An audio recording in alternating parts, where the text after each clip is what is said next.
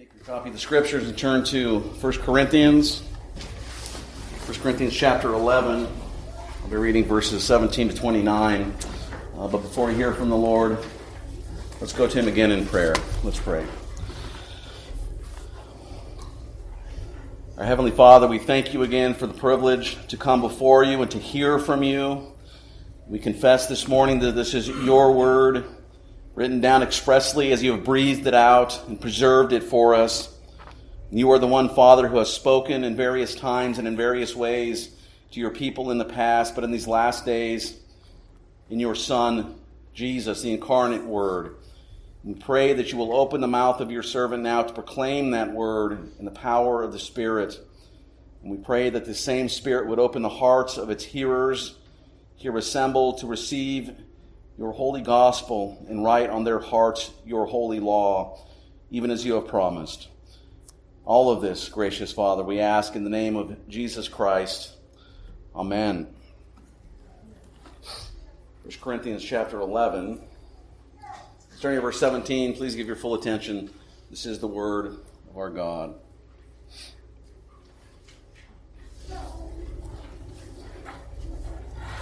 But in the following instructions, I do not commend you, because when you come together, it is not for the better, but for the worse.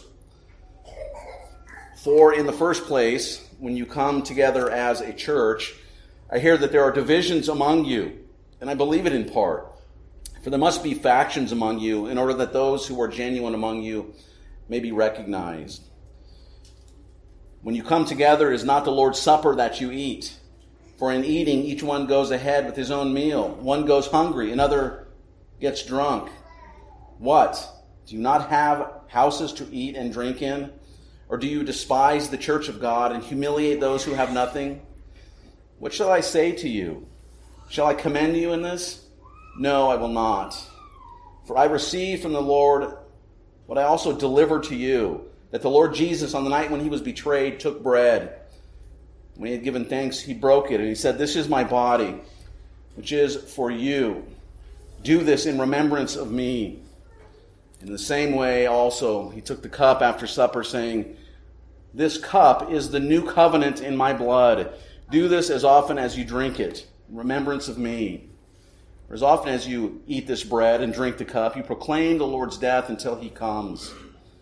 Whoever therefore eats the bread or drinks the cup of the Lord in an unworthy manner will be guilty concerning the body and the blood of the Lord. Let a person examine himself then, and so eat of the bread and drink of the cup. For anyone who eats and drinks without discerning the body eats and drinks judgment on himself. So, for the reading of God's word, may He add His blessing to it. well, around 10 years or so ago, uh, and sadly, it still lingers today. There was a theologically aberrant movement that included an advocacy, um, among other things, an advocacy for pedo communion. And that is, they were wanting to have very young children, including infants, uh, partake of the Lord's Supper. No public profession of faith needed, just get them the bread and the wine. And as you know here at this church, and all historic Presbyterian Reformed churches, following the scriptures, uh, believe that there should first be a mature reception of the gospel and a profession of faith publicly before communion is shared. Uh, we haven't invented something new out of whole cloth here. Uh, rather, we side with, again, the, the historic churches of the Reformation, the Protestant churches, that has worked out the Lord's Supper, uh, that it is a meal of maturity it is a meal of mature expression of faith in Jesus. Um, I want us to see this morning um, something of what the supper is. Um, it can be confusing sometimes to grasp what is going on, how sacraments work, um, and what is the meaning of the sacraments. It's helpful to have to realize that one, sacra- one sacrament is initiatory and the other sacrament is ratificatory, right? It ratifies. One sacrament, baptism, is an initiatory rite.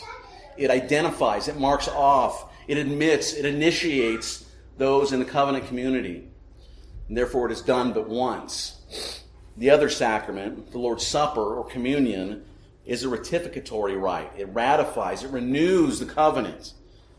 More on that as we go forward. But some people make the mistake of equating, flattening out the sacraments. And indeed, that's what this uh, theologically aberrant movement uh, does. Uh, but when it comes to the question of admitting infants or very young children to the Lord's table, or requiring a mature response from them, a time of spiritual growth, first a time of cognizant, mental, intellectual awareness of what these things actually mean, and coming and expressing true faith in Christ, about these matters, Protestant churches, including us here at Providence, have been united on how these questions are answered. And how do we know that? Well, we know this because it's been the practice of churches almost universally to put down in writing what they believe the Bible teaches.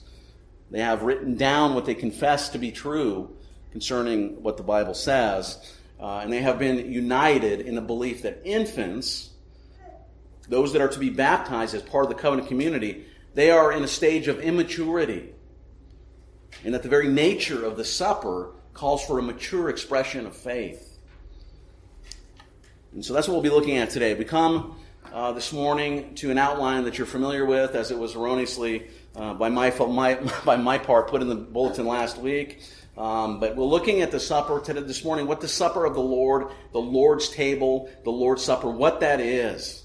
And truly, it is a meal like no other.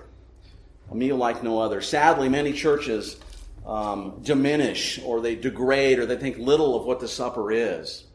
Uh, but we're trying to look this morning at a few points of what it is. What this, what is this meal like no other?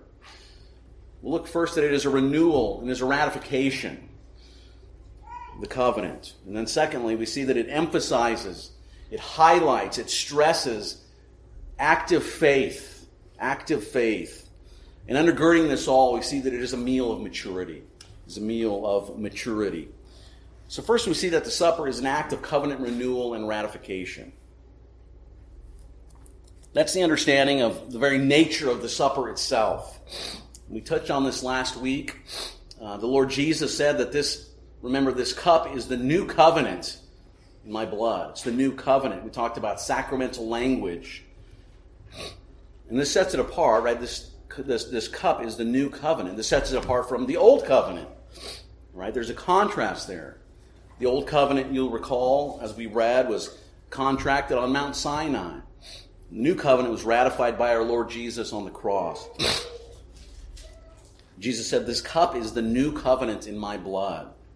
He's instituting a covenant, and he there, thereby ratifies that covenant. He's instituting the supper, uh, instituting it in the supper, but he ratifies it in his cross. And it's in response to the old covenant ratification. Remember back in Mount Sinai for a moment. I think of how all that went down. That's why we read this this morning um, in Exodus chapter 24. Remember, as Yahweh gives them the Ten Commandments, and they respond to that revelation from God of the Ten Commandments, what happened? Verse 3 of Exodus 24 Moses came down and told the people all the words that the Lord, uh, of the Lord, and all the rules. And all the people, with one voice, said, All the words that the Lord has spoken, we will do. Right? And so, what is that there? Right? Part of the people, uh, they're ratifying the relationship and their response to the covenant was an intelligent an intellectual comprehension, a cognizant commitment to that word by the people. Right? Again, in verse 7, it says the same. All the words that the Lord has spoken, we will do. And this was followed by, remember, Moses and the elders went up on the mountain. And the declaration of the people was followed by the elders and Moses having a meal, right? A covenant meal through which the covenant was ratified on the mountain with Yahweh, the Lord. And it says they ate and they drank and they beheld God on the mountain. And so the people did what? right? By and large, they did two things, right? There we have the people giving a public profession of faith, responding to the terms of the covenant, and then the second thing they do is eat, right? They eat. They have a meal. And who is there? Right? Who is there publicly professing their, professing their faith in words and comprehension? Well, it's not the infants because they can't speak. They don't have the mental capacity. They can't. Uh, they don't have the cognition to do so. And what else can't the infants do? They can't partake of that meal through which the covenant was ratified. Right? They can't eat that meal. And yet, infants were on the mountain. They were there with the rest of the family. And they were part of the covenant community. And they had been circumcised. And they were incorporated into that covenant community by taking the mark, the sign of the covenant. But they did not partake in these more mature acts of covenant ratification, profession, and eating. And so we need to see there, right in the Old Covenant, we see this distinction made between maturity and immaturity. We need to recognize how the covenant is renewed and how the covenant is ratified upon Mount Sinai. And again, it is done in a reasonable, responsible, mature commitment. It involves a seriousness. It involves an understanding of what was going on. And the infants, of course, could not accomplish this. They cannot do these things. But even though the infants could not render a mature response, they did receive the benefits of it by virtue of the covenant community. Right? And notice this. Do you see there, there are these families? They are there in those families and Moses instructed those families that because their children were covenant children, they are to be instructed, instructed and reared according to the covenant. They are to be taught what the covenant demands. They are so that they would grow up and mature, fearing the Lord in their response to the Lord, loving the Lord. And so we must see that in the Old Covenant ratification and New Covenant ratification, there is this cognizant, thoughtful, active response that is inherent in ratifying the terms of the covenant. And then one more thing before I move on to the second point, and that is this. Notice what happens when Moses is on the mountain and he takes the blood. Who gets sprinkled by the blood? Look in verse 8 of Exodus 24. It says, Moses took the blood and threw it on the people. And he said, Behold the blood of the covenant that the Lord has made with you in accordance with all these words. Right? He sprinkles, he throws it on all the people. It was for all of them, including the whole families, infants included. But when he was regard, but, but, but when it was regarding the public vowing, the public profession, and the eating of that uh, ratifying meal, the meal of maturity, infants cannot be part of that. So there's a distinction there. And when we look at the, at, at, the whole of God's revelation, at the history of redemption, we see this distinction and also makes sense that the new covenant celebration uh, of the Lord's Supper, this distinction is there as well. And how is that? Well, that brings us to the second point in your outline. Uh, what is the Lord's Supper? The Lord's Supper uh, is a meal that emphasizes active faith. It requires active faith. Right? The supper inherently emphasizes the active nature of faith. Right? It accents a coming to Christ. Notice again the difference with baptism and circumcision. Right? Those are infant rites of incorporation. Notice that in both of those, baptism and circumcision, notice the one who receives is what? He's passive. Right? He is passive. It's done to them. In circumcision and baptism, the circumcision is done to the one being baptized or being circumcised. And that's true also, by the way, of one who was perhaps not raised in a Christian home and wasn't brought up that way, but he comes to Christ later. When they are baptized, when we baptize them, they are passive as well, right? Baptism is given to them. Uh, the one receiving baptism has it applied to them. That's not the case with the supper, right? There's a distinction there. The Lord's Supper is distinctly different. Right? In the supper, the one partaking is active. Right? He or she is responding to what is being offered. They are actively eating and actively drinking. And that act, act of eating and drinking involves an awareness of what is going on. It involves an understanding of what the table is. It is a meal that requires maturity, a mature response. Our, old, our New Testament text for this morning, John 6, is not directly about the Lord's Supper. Um, this is what the medieval church believed that it was. And indeed, the Roman church today the Church of Rome uh, errs in affirming this as well. Right? They see Jesus talking about eating his flesh and drinking his blood, and they say, "See, there you have it. There it is." And they teach that the elements of the supper actually change into the body and the blood of Christ. But we know for a number of reasons that that just isn't the case. In one way we know that is uh, that it's not the case, and that's not what Jesus meant, is if we look at the same chapter, John 6, and we read verse 35, and recall you just heard it, he says there, Jesus said to them, I am the bread of life. Whoever comes to me shall not hunger and whoever believes in me shall never thirst. Right? And so, how do we partake of Jesus? How do we eat and drink of Christ? Well, we come to him and we eat and drink. And Jesus is talking about partaking, not physically, corporeally, literally, but by faith. He's speaking of, of spiritual eating and drinking, not physically eating, not literally eating and drinking. And that's what the Jews, by the way, also misunderstood in the context of what Jesus is saying here. And it was so off putting and senseless to them, right? They're thinking, oh, are we supposed to take a bite out of his flesh? They interpreted it literally. And so does the Church of Rome. And they've developed this teaching to try and make that work, but it just doesn't work. But how did Jesus, what did he mean when he says this? He says we must eat his flesh and drink his blood, after all. It's right there in the text.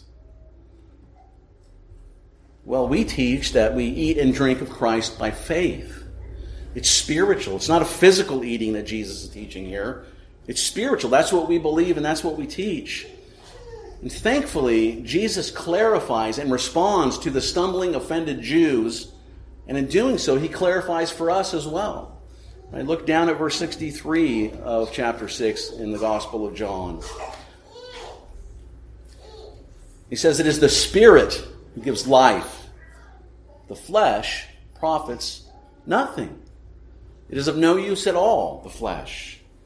And so he makes the distinction there. He tells us right there it's not about the flesh, it's not about the physical flesh. He says, The words that I have spoken to you are spirit and life. So Jesus is talking about spiritually, by faith, eating and drinking of Him, in a way that you are taking Christ into yourself by faith through the Holy Spirit. And I pray, brothers and sisters, dear Christian, I pray as you pray and you prepare for the Lord's Day and for the Lord's Supper that you reflect on these things. May we all come before the throne of grace and before the supper in prayer and ask the Spirit to work in our hearts uh, uh and, and for the faith to receive the supper and truly by faith to do so. Well, as I said, John 6 isn't about the supper uh, at all, but why would I read it? What is it about? What is John 6 about? Why would we read that this morning? Well, John 6 is about feeding and faith, as one pastor put it. It's about faith and feeding. We read it because the sacrament, in the sacrament, this bread and wine is a sign of the reality. Right? And we, we learn something of this sacramental language there from John chapter 6. And it is also a seal that the Holy Spirit uses in your heart as you eat the bread and drink the wine, the Holy Spirit in your heart arouses, builds, it stimulates, and nourishes faith in your soul. This is the means of grace by which He has uh, uh, uh, ordained and commanded that that take place. And let's clarify on the other side as well. If you do not eat and drink in faith, you will not receive the thing signified by the elements. Right? Faith is required. That is the required thing to receive. In fact, it's very dire. What does the text say? If you do not, if you do not receive, do not eat and drink in faith, it says you'll be damned. What the text says. And so the Lord's Supper is a picture of a spiritual eating and a spiritual drinking by faith that is the sign and the symbol of these things. And that's Sacraments 101. There is the sign and the thing signified by that sign, the greater reality so the supper is a feast that is spread by the Lord Himself. And it is not applied passively to you. Rather, you come actively. You come to the feast actively. You actively and partake by faith. The eating is an act of faith in and of itself. Do you understand that? The eating with the mouth and the drinking are outward signs of an inward reality. They are connected. These are the means of grace which the Spirit uses to bring us and draw us, and He has sealed us to the Lord Jesus. And we know this as well. Remember what Paul uh, Paul told us in 1 Corinthians 10, if we just back up the previous chapter.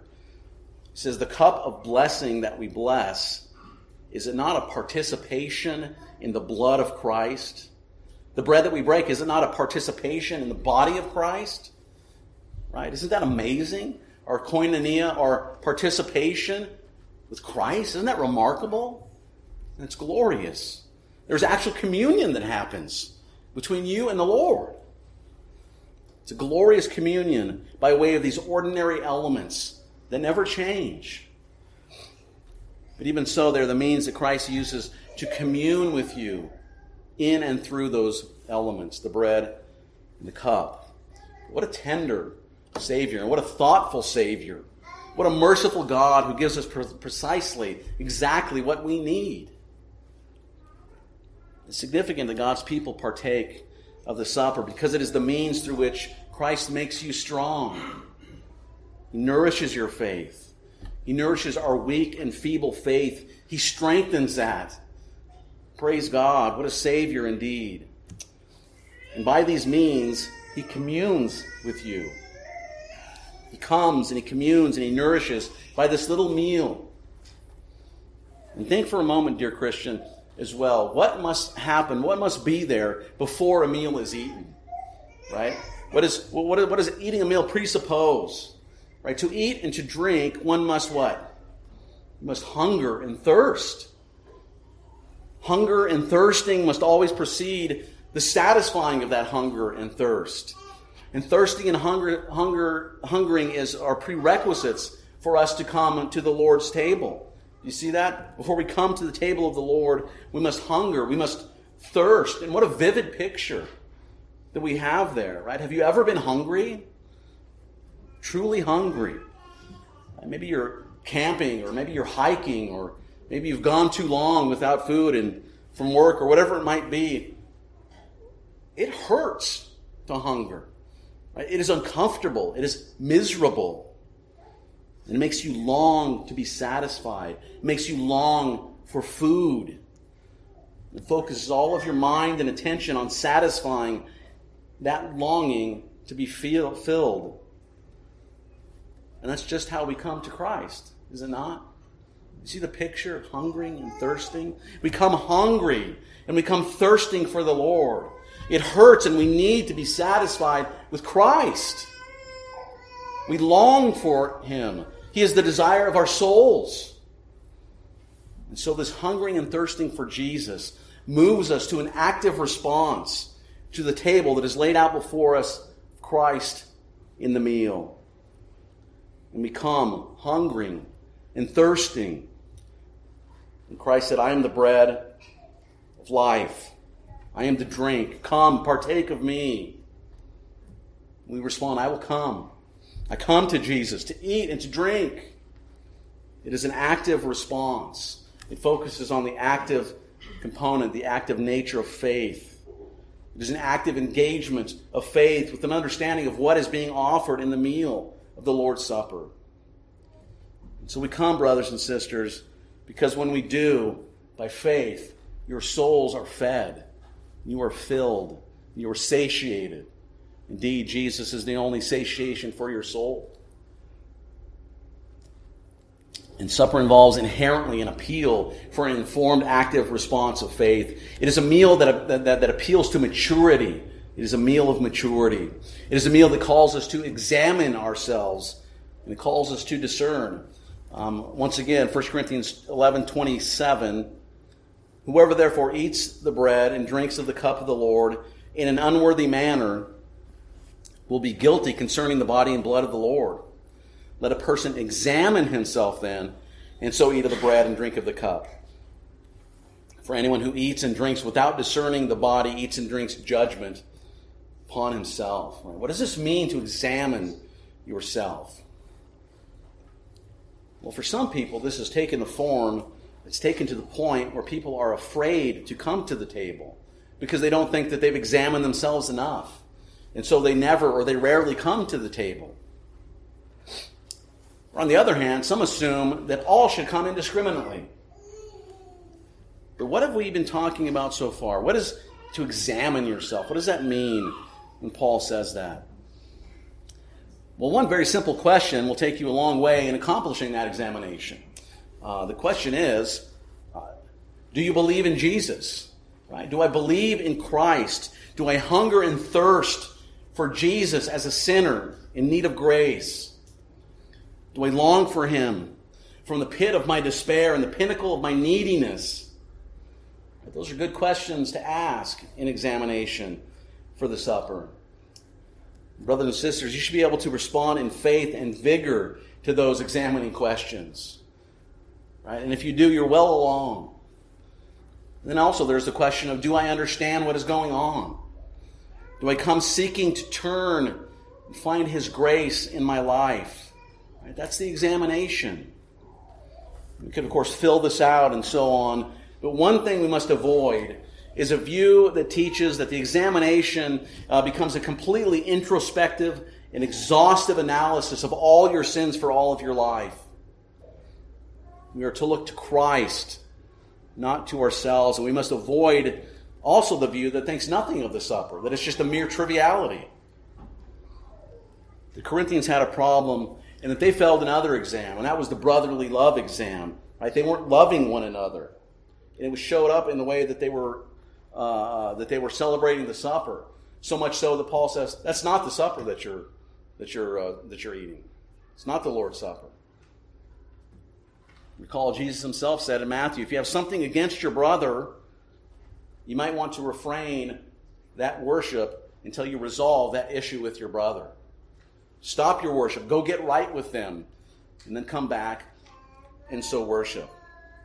Right? And so, are you right with Jesus? Right? That's another question. Do you love Him and you long for Him in His grace in your life? Am I right with my fellow brother in Christ? Am I right with my fellow Christian? Right? And you know this has ramifications in our practice, brothers and sisters. One of the things I loved about Providence when we very first visited was the practice of the supper here. Because you know what happens when you celebrate the supper weekly? you're forced to do what? To examine yourself weekly, right? And to prepare weekly for that communion with the Lord. And this, this force is what we call uh, keeping short accounts with God and with man. Of course, there are those who refuse to seek resolution and refuse to follow God's word in this regard. That is not safe brothers and sisters. God's design and his, his desire for our lives is very clear. We are not to avoid or ignore conflict, right? We are here as a family of God to resolve conflict with one another in Christ, seeking his face, seeking his glory. It is not safe to allow bitterness or slander or other poison to fester and grow and infect the body. It's not safe or wise or life promoting we're to examine. We're to get, get, uh, get your heart right before the Lord and before your fellow believer. And then Paul says we're to judge the body. We're to discern the body, right? We're to discern it. What does that mean, to discern the body? Well, this is one of those issues where if you read um, five different commentaries, you'll find five different suggestions as to what this means. Right? Not everybody agrees. Some say that it means a mere understanding of the gospel, the facts of the gospel. Others say it means understanding what the elements are about, things that we've been talking about this morning. Others say it means discerning the body of Christ, meaning having a right attitude towards God's people, right? The body of Christ. And those are all good and possible answers to what discerning the body means. But at bottom, I think what it means is we need to be able to examine ourselves and understand what is evident here, what, what this event of celebrating the supper is all about. And none of these things, despite which of these you fall on, can be done by an infant. Cannot be done by an infant. They all require maturity. They all require some level of sober, rational assessment and thinking and analysis. And this is why we've always called for a sensible mature discernment. This is a meal of maturity.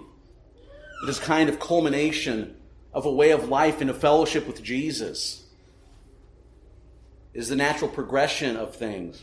Right? Not merely in terms of being baptized and growing on the milk of the word into a young person that thinks and believes for himself and discerns and desires to partake of Jesus because he hungers and thirsts for Christ and his mercy and his grace.